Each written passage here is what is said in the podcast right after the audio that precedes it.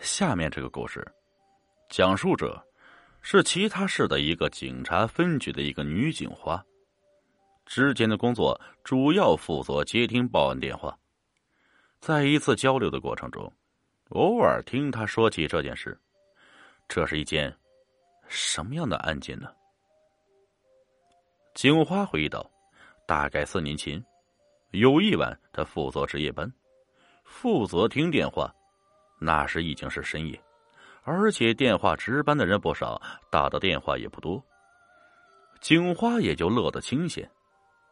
就这样，大概到了夜晚一点钟，警花的电话响了。你好，幺幺零指挥中心，有什么需要帮助？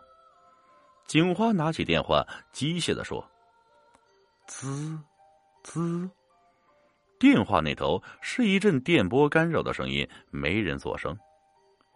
你好，有人吗？金花耐心的问着。电话那头仍然是滋滋的声音。又是那些无聊的人干的事情。想起平时有不少人喜欢打电话来捉弄警察，警花准备把电话挂了。但是这时候啊，警花瞄了一下电话号码，大吃一惊。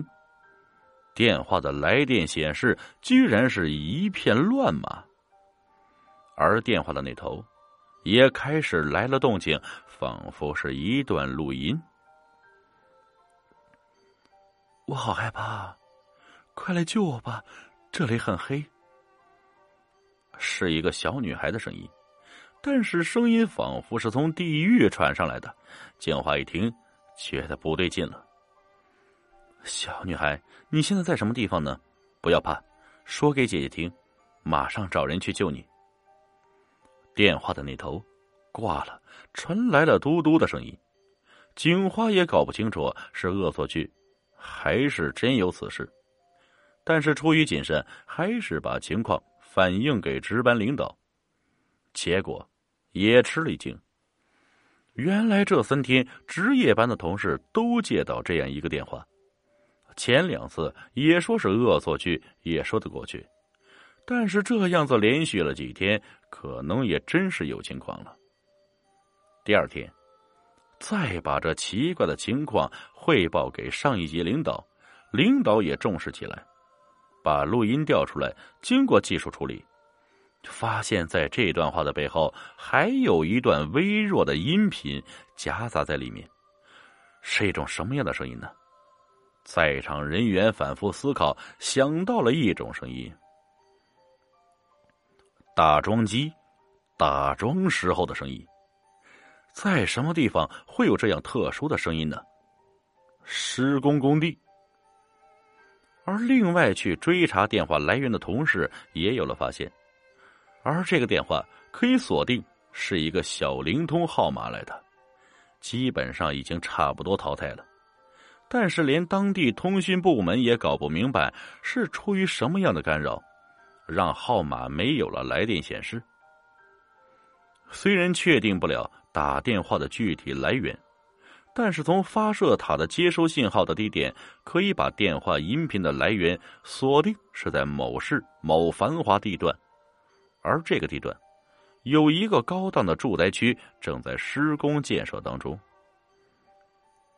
然后民警决定前往这个施工现场中调查，还真的调查的情况，有一个民工反映，他女儿已经不见了五天了，已经去报案了。民警一听知道有情况，然后把民工带回警察局，把那神秘的电话录音给民工一听，民工一听顿时就腿软，电话里小女孩的声音就是他女儿的声音。根据民工交代，女儿五天前晚上外出去玩，到时候快到吃饭了还不见其踪影，于是就叫同事帮忙去找，谁知道把附近的地方找遍了也找不到她的行踪，而为女儿配置的一部残旧的小灵通也关机了。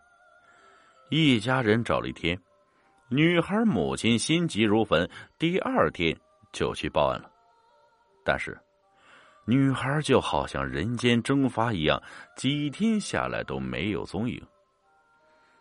据分析，民工一家三口刚来打工，社会关系简单，而且没有钱财，不存在绑架之说，所以很可能是犯人临时起意，把女孩禁锢到一个地方。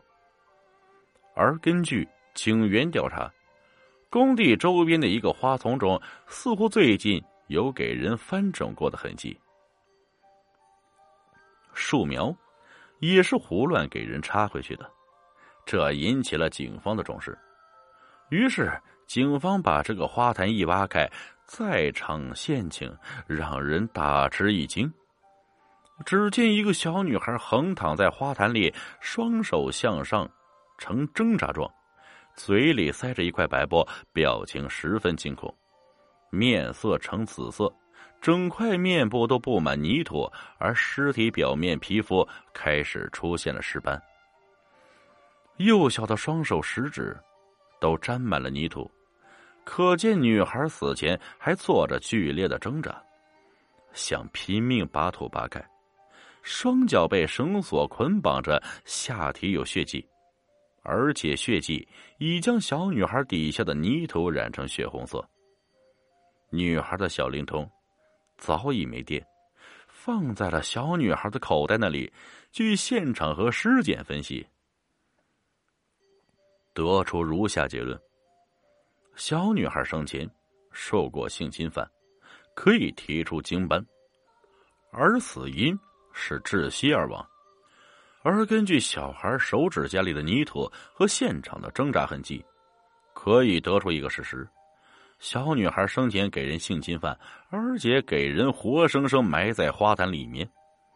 而最令人不可思议的是，手机经过化验，发现上面有很多小女孩的泥形指纹，而且对比周围的泥土成分湿润程度，可以得出一个更加惊人的结论：小灵通表面的小女孩的指纹是女孩死后才印上去。手机上面的，也就是说，是谁对一个几岁的小女孩下如此毒手？女警花这时给出了一条线索：女孩都是夜深一点钟才打电话，也就是可能小女孩是深夜一点钟左右遇害。于是，警方调取了五天前深夜一点左右案发地点的监控视频。也就是这样，案情有了重大突破。从监控画面可以看到，一名身材高大的男子从某个地方提着小女孩过来案发的花坛，并在其中一个隐蔽的地方实施了惨无人道的侵犯，并且将花坛的一块地方用铁铲把土铲起，把小女孩放在土里面，然后活埋，而后。迅速离开。警方根据犯罪嫌疑人的体貌特征，很快将其抓捕归案。原来，犯罪嫌疑人看见一个小女孩在工地上面漫无目的走着，色心起了，把小女孩在自己家控制起来，然后。深夜的时候，再到花坛中实施犯罪，被监控记录下这个罪恶的夜晚。